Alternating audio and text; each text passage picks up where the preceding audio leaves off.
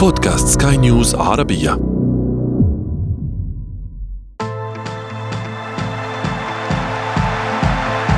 أثير الكرة.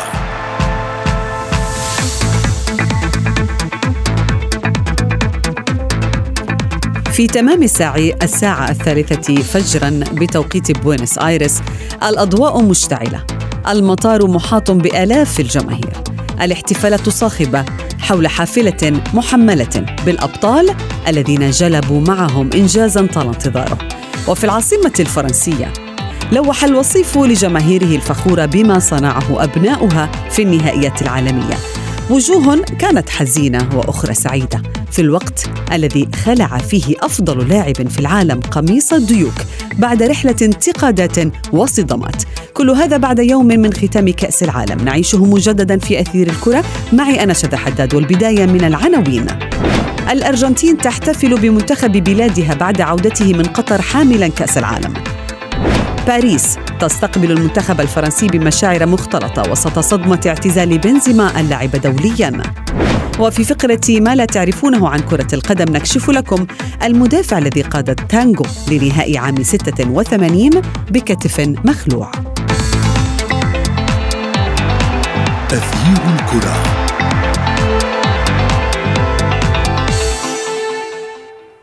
أهلا ومرحبا بكم مستمعينا الكرام في حلقة جديدة من أثير الكرة نتحدث فيها اليوم عن يوم الاحتفالات العالمية بكل أشكالها. كانت مبهرة حقيقة في الأرجنتين بوصول ميسي ورفاقه حاملين معهم الكأس التي يتمناها الجميع. فماذا جلبوا معهم أيضا إلى أمة لا تعرف شيئا أجمل وأعظم من كرة القدم؟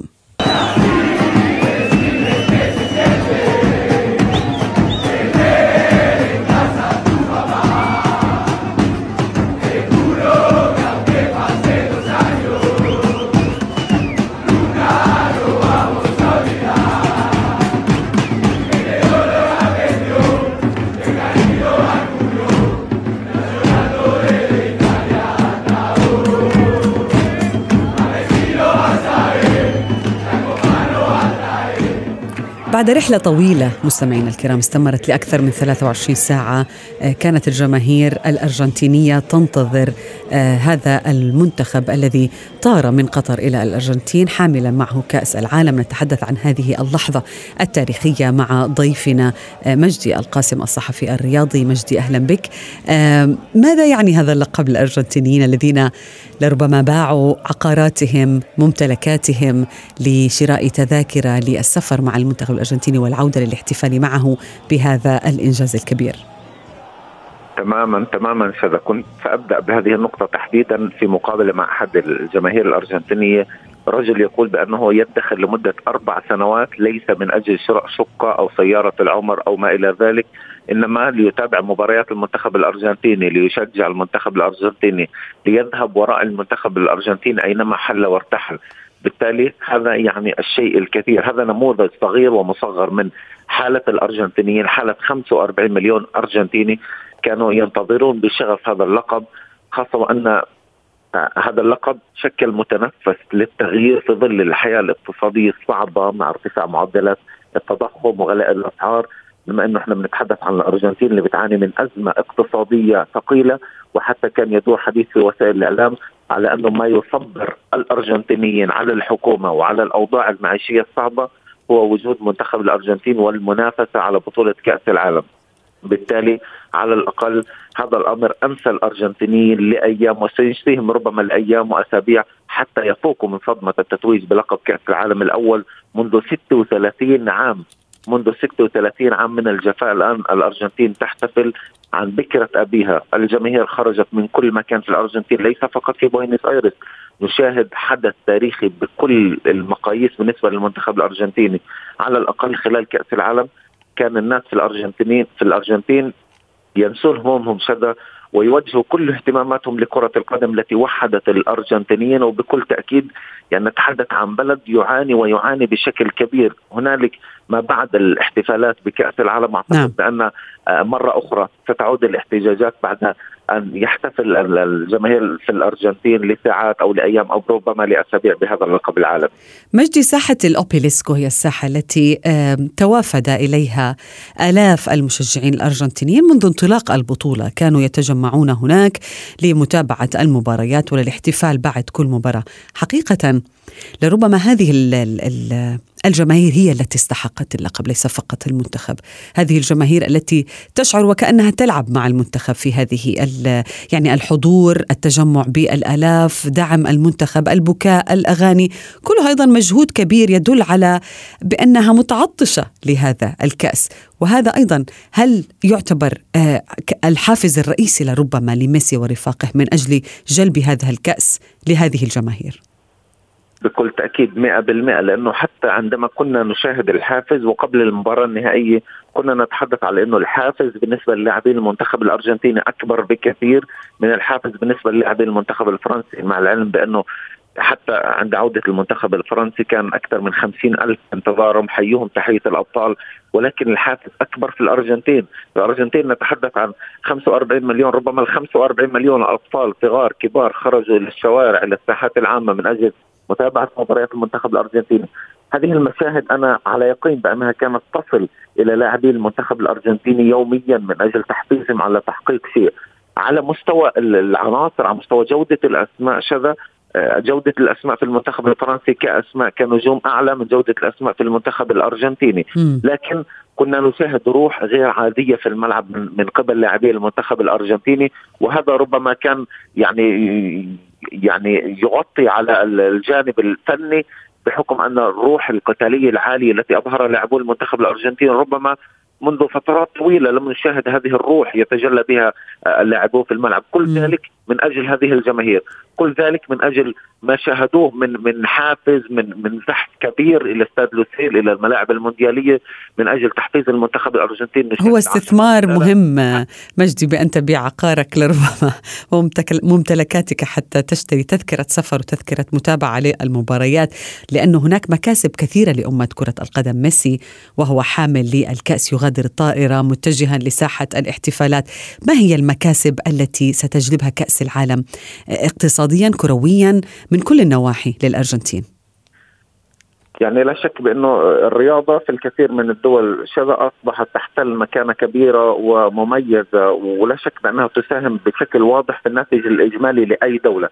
الآن سنتحدث عن انتعاشه اقتصادية بعد التتويج من المتوقع انه الاقتصاد المحلي الأرجنتيني وكل المؤشرات تقول بأن الاقتصاد المحلي الأرجنتيني سينتعش والناتج الإجمالي المحلي سينمو ربما نمو يفوق كل التوقعات. حتى وكالة بلومبرج للأنباء نشرت تقرير تقول فيه بأن الأرجنتين ستجني فوائد اقتصادية كبيرة لأنه بالعادي بطل كأس العالم لكرة القدم يتمتع غالبا بنسبة 0.25% نقطة مئوية إضافية من النمو الاقتصادي في الربعين المتتاليين للبطولة.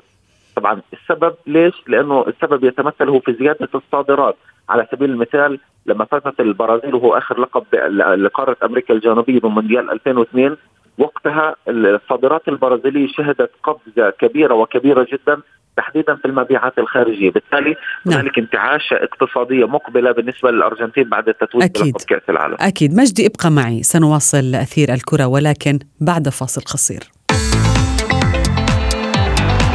تغيير الكرة.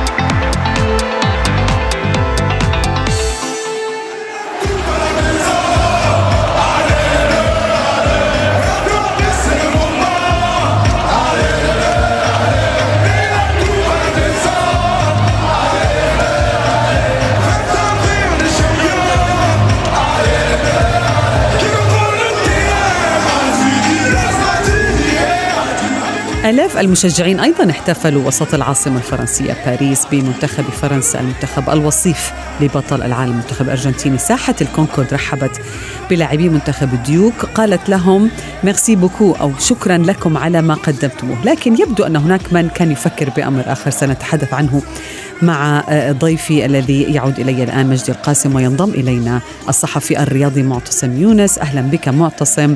آه، بداية عندما شاهدنا لاعبي المنتخب الفرنسي يغادرون الطائرة تشعر بأن هناك حزن. على عكس تماما المشهد الذي ظهر في كرواتيا عام 2018 في زغرب عندما احتفلت الجماهير بوصيفها بالمنتخب الذي وصل إلى النهائي وأصبح وصيف المنتخب الفرنسي. مشاهد مختلفة تماما. هل لأن المنتخب أو الجماهير الفرنسية كانت تتوقع بأن يعود هذا المنتخب؟ بكأس العالم العالم وليس بالفضية أو ليس بالوصيف. مساء الخير شداس مساء الخير لضيفك الكريم ولكل الزملاء الكرام في راديو كنيوز عربية أو في أثير الكرة. تحياتي لكم جميعا وشكرا على هذه الاستضافة. بكل تأكيد سقف الطموحات والتطلعات كان عالي بالنسبة للجماهير الفرنسية. كانوا يعلمون جيدا بأن حملة الدفاع عن اللقب لن تكون بتلك السهولة وبصريح العبارة منتخب الديوك قدم مشوار رائع في أطوال هذه البطولة يتقدم من إقصاء المنتخب الإنجليزي وحتى ثنايا وتفاصيل المشهد الختامي في روسيل. كان التأخر بهدفين وكانت الأمور تسير بشكل واضح بأن الأمور معقدة ولكن كيفية العودة في اللقاء عن طريق ثنائية من كيليان بابي ومن ثم الذهاب إلى الأشواط الإضافية وأيضا يتأخر المنتخب الفرنسي ومن ثم تعود فرنسا مرة أخرى. هذه التفاصيل تتلاعب في في مشاعر الملايين المشجعين للمنتخب الفرنسي سواء كانوا في فرنسا أو في مختلف أنحاء العالم. كان هذا يوحي بأن المنتخب الفرنسي فعليا قادر على الحفاظ على لقب كأس العالم للنسخة الثانية على التوالي ولكن عندما أصبحت الأمور في مرحلة حرجة تتعلق بضربات الترجيح وشهدنا بأن هناك تفاوت في المستوى وهذا شيء لابد من من الإشارة إليه. فعليا فرنسا كانت تمتلك في في ضربات الترجيح الحارس هوجو لوريس وكيليان مبابي بينما على الشق الآخر الأرجنتين كانت تمتلك خمسة لاعبين فعليا حاضرين وجاهزين للتنفيذ ولديها الحارس داميان مارتينيز. بالتالي هنا أصبحت الخسارة شبه حتمية بالتالي أصبح الوجع والحزن مخيم على الجميع. وخاصة بأن لو لربما لو أن فرنسا خرجت في الأدوار الأولى لربما كان الأمر أخف وطأة ولربما حتى لو انتهى اللقاء في 90 دقيقة كانت الأمور عادية منطقية يعود تعود البعثة إلى فرنسا نحتفل بهم حققوا شيء كبير لأنه لا يوجد هناك دروب في المستوى التنافسي نعم. النسخة الماضية كنت البطل ولا هذه النسخة أنت الوصيف ولكن التفاصيل الأخرى التي تأتي من خارج الإطار الرياضي هي من كانت سبب رئيسي في هذا الحزن العارم الذي خيم على مختلف الجماهير أتفق معك في هذه النقطة وأنت مجدي يعني لو كان المنتخب الفرنسي لربما خرج من أدوار قبل نهائي المونديال كان يمكن الألم بيكون أخف على الجماهير أم لا؟ بكل تأكيد الألم سيكون أقل لكن الطموحات كانت كبيرة للمنتخب الفرنسي. الجماهير الفرنسية كانت منذ اللحظة الأولى تؤمن بأنه المنتخب الفرنسي سيذهب بعيدا في هذه البطولة. ولما لا أن يصبح ثالث منتخب يكرر الإنجاز التاريخي لمنتخبي إيطاليا والبرازيل بأن يحقق اللقبين لقب لقبي كأس العالم مرتين على التوالي، بالتالي كان الجماهير الفرنسية وأنا كنت أتابع الصحافة الفرنسية ووسائل الإعلام الفرنسية كانت تتوق لأن تشاهد منتخب فرنسا يدخل حملة الدفاع عن لقبه بالفعل يتوج بثاني الألقاب بالتالي يعادل إنجاز البرازيل وإيطاليا في في تلك في فترات ماضية، بالتالي الأمال كانت كبيرة على المنتخب الفرنسي، أعتقد بانه حتى وصول المشهد الختامي لم يكن مفاجأة كون إحنا بنتحدث عن بطل كأس العالم رغم إنه عانى من غيابات كثيرة بكل تأكيد كريم بنزيما في اللحظة الأخيرة قبله بول وكيمبيمبي نجولو كانتي ونكونكو بالتالي قائمة طويلة من الغيابات. لكن ما شاهدناه على الأقل في المباريات الافتتاحية للمنتخب الفرنسي بعث ببريق من الأمل على أن هذا المنتخب رغم كل هذه الإصابات قادر على أن يصل إلى أدوار متقدمة. بالفعل مع مرور الوقت شاهدنا المنتخب الفرنسي يتقدم شيئا فشيئا ويصل إلى المشهد الختام وحتى كان قريب لولا التصدي التاريخي لمارتينيز. أعتقد بأنه سيستحق عليه تمثال في العاصمة بوينس أيرس هذا التاريخ الذي قاد الأرجنتين للتتويج. صحيح. معتصم أثناء هذه الاحتفالات تأتي الصدمة لربما للجماهير الفرنسية التي آه، قرأت آه، تغريدة كريم بنزيما وما قاله عن أنه يعتزل اللعب دوليا. هذا الحدث آه، عندما تتابع الصحف تجد بأنه في الصفحة الرئيسية وكأنه غطى على عودة المنتخب الفرنسي بلقب الوصيف بالنسبة لبنزيما وما حدث والتوقيت آه، القرار هذا. هل تعتقد بأنه بنزيما آه، تعرض للخيانة كما ذكرت بعض الصحف الأوروبية؟ آه، هل هو ضحية أم متهم؟ نعتقد بأنه ضحية بنسبة كبيرة لأنه في بعض الأحيان هناك تكون تفاصيل غامضة لا يمكن الإعلان عنها بالشكل الكامل والكافي لأن في التوقيت الراهن الوضعية غير مناسبة. ولكن ما حصل بأن كريم بنزيما أصيب في أثناء التدريبات الأولى حتى ما قبل الدخول في أجواء البطولة وكان يحتاج إلى فترة راحة ثلاث أو أربعة أيام ومن ثم يعود. ولكن ما حصل بأن ديشامب قام باستبعاد كريم لم يقم بإعادة كريم للمنتخب وفي ذات الوقت لم يقم حتى بجلب لاعب بديل. بالتالي ترك الباب مفتوح. لم يجلب لاعب بدلا عنه ولم يقم بإعادته للمنتخب عندما نال التصريح الطبي. هنا خلق جو البلبلة. نعلم ما قبل كأس العالم بأن هناك كان نقاش حاد داخل غرف الغيار بالنسبة للمنتخب الفرنسي على الرقم تسعة ما بين اوليفيه جيرو وكريم بنزيما. ولكن لم نكن نعتقد أن الأمور ستصل إلى هذه المرحلة. أي نعم المنتخب الفرنسي سار بعيدا في أدوار هذه البطولة وصل إلى المرحلة الختامية بالرغم من الاجهاد البدني بالرغم من تناوب الإصابات وحتى ما قبل المواجهة الختامية كانت لديه خمسة لاعبين أصيبوا بفيروس الإبل ولكن لربما تجبر على كل هذه الظروف وقدم ما لديه. ولكن في موقعة النهائي فعليا المنتخب الفرنسي كان بحاجة للاعب مخضرم لاعب كبير لاعب قادر على فرض شخصيته على الزملاء والوصول فيهم بعيدا. ولكن ما الذي حصل بين ديشام وخاص وكريم بنزيما وحتى في الاتحاد الفرنسي؟ لماذا؟ لأننا نشاهد كريم بنزيما يلعب لقاء ودي قبل النهائي بثلاث أيام برفقة ريال مدريد. بالتالي هذا يفتح الكثير من الأحاديث والأقاويل بأن هناك شيء حصل داخل الأروقة عبر عن خيانة عوض كريم بنزيما. وحتى طريقة الاعتزال لم تكن طريقه الطريقة المطلوبة أو المهنية. لأننا نعلم جيدا بأن عودة كريم للمنتخب لم تكن بتلك العودة البسيطة لأن عودة كريم ساعدت في في إحراز فرنسا لقب دوري الأمم الأوروبية. وفي نفس الوقت صحيح. قدمت, قدمت والتصفيات المؤهلة لكأس العالم والعديد من نعم. الأمور. ما يؤكد كلامك معتصم بأنه هو مهم نعم. جدا. العديد من الإنجازات وبصريح العبارة نتحدث بأن وجود كريم بنزيما كليان مبابي ومن خلفهم بالنسبة لأنتوني جريزمان شاهدنا بأن هناك توليفة جماعية هجومية مرعبة للجميع. بالتالي ما الذي حصل قبل البطولة بأيام يتم؟ آه، آه، لن أقول استبعاد بل هو تهميش. تهميش واضح. هناك قرار حصل داخل غرف الغيار بأن كريم لربما يعتقد البعض وهذا لربما بتصريحات بعض الصحافة وهذا شيء لا يمكن أن يكون حديث رسمي، الحديث الرسمي سيأتي من داخل مقر الاتحاد الفرنسي أو بلسان الناخب الفرنسي نعم. دي شام لماذا تم تهميش كريم؟ ما الذي حصل مع كريم؟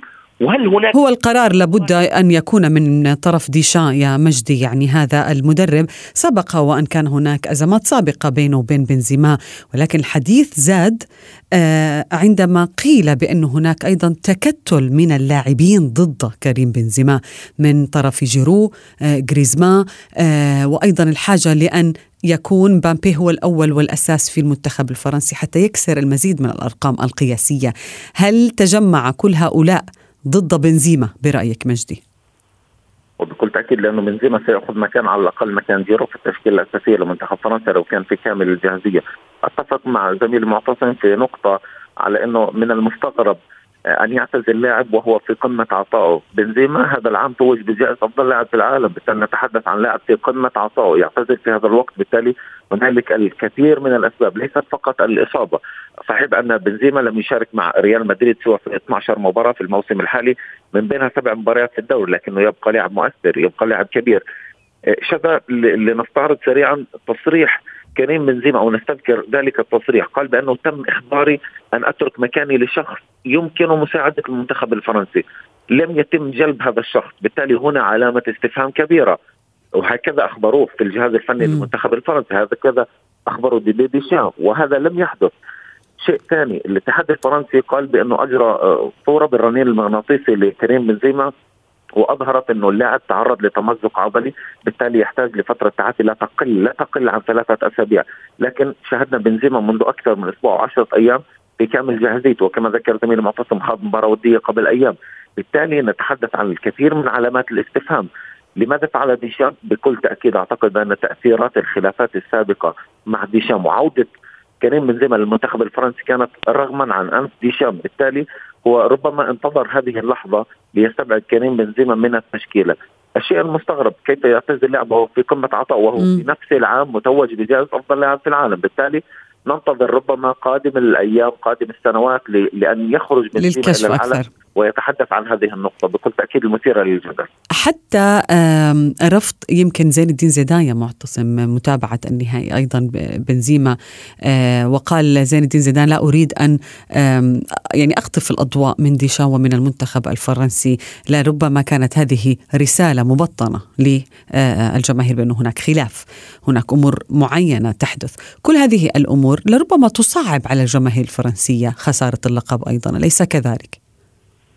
نعم بكل تأكيد أتفق معك. شذا وحتى أثني على زميل الكريم المتواجد معنا كابتن مجدي ما شاء الله يطرح في الصميم في نقاط مفصلية في في صلب الفشل الفرنسي في إحراز اللقب ليس فشل فني أو فشل تكتيكي. في هو فشل اداري لأن في بعض الأحيان اللحمة الجماعية التقارب الجماهيري التفاف المنظومة ككل إدارة لاعبين مدرب جماهير حول بعضهم البعض هو من يخلق الفارق على الصعيد الذهني على صعيد التحضير النفسي والعقل لك في بعض الأحيان. هناك أمور تكون خارج على السيطرة. طريقة ضبط النفس طريقة التحكم ب بعقلية اللاعبين بالرزانة بالتركيز يخلق الفارق في أرضية الميدان من حيث النتائج. نحن شاهدنا بأن أغلب المنتخبات الكبرى التي وصلت بعيدا كالمنتخب البرازيلي كالمنتخب الأرجنتيني كالمنتخبات الأخرى كلها كانت تستشهد بنجومها وأبرز أساطيرها في المدرجات لأنهم يخلقون الفارق. ولكن لماذا المنتخب الفرنسي؟ بصريح العبارة إذا إذا ما استثنينا الرئيس إيمانويل ماكرون لم نشاهد أحد من النجوم السابقين زين الدين زيدان يعتبر اسم كبير في عالم كرة القدم الفرنسية كنجم كلاعب كمدرب كأسطورة يحتذى به بالنسبة هل هل هذا يقودنا إلى شيء يتعلق بالخلاف الدائر ما بين كريم بنزيما وكليان مبابي على على أثر ما حصل في الميركاتو الماضي م. طريقة تراجع مبابي عن رايه في في, في الرمق الأخير وعدم الذهاب إلى ريال مدريد، هل هذا خلق فرقة وهل هذا خلق الكثير من المشاحنات؟ نعم كريم بنزيما حقق أفضل لاعب في العالم حقق الكثير من الإنجازات في الموسم الماضي مع ريال مدريد.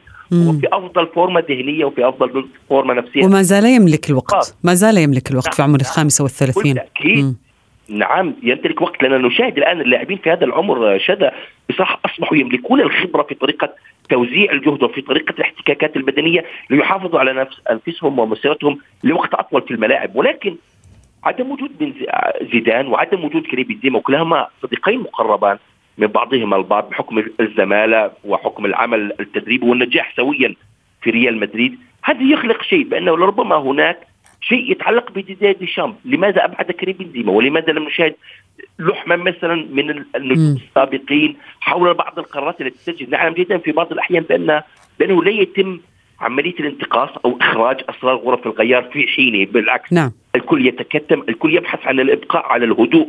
ولكن في بعض الأحيان تكون ملامح العاصفة بادية على طريقة أداء اللاعبين. وبصراحة العبارة اللي جرو قدم أشواط مميزة برفقه فرنسا وهذا لا يعني بأنه آه، المنتخب الفرنسي لربما يحتاج للجميع على الدكة أو حتى في داخل الملعب. كونه آه، يعني خاض مباراة قوية جدا أمام المنتخب الأرجنتيني. كل الشكر لكم ضيفي معتصم يونس ومجدي القاسم.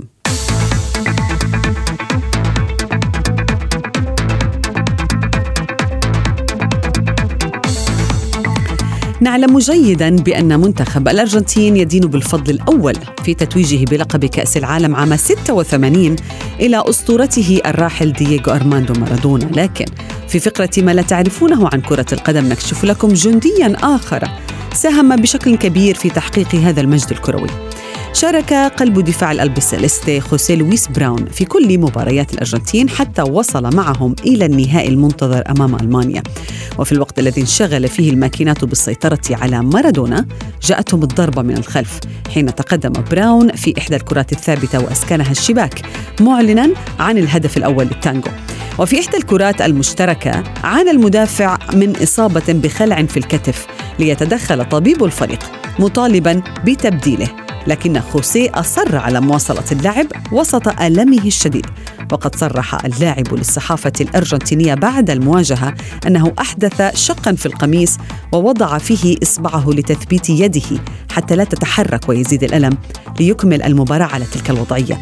ثم فتح هذا الهدف الذي سجله المدافع الأرجنتيني شهية زملائه ليسجلوا هدفين آخرين ويحققوا الفوز في النهاية. لكن الكثير من الأرجنتينيين اعتبروا أن مفتاح الفوز باللقب كان في يد براون المصابة.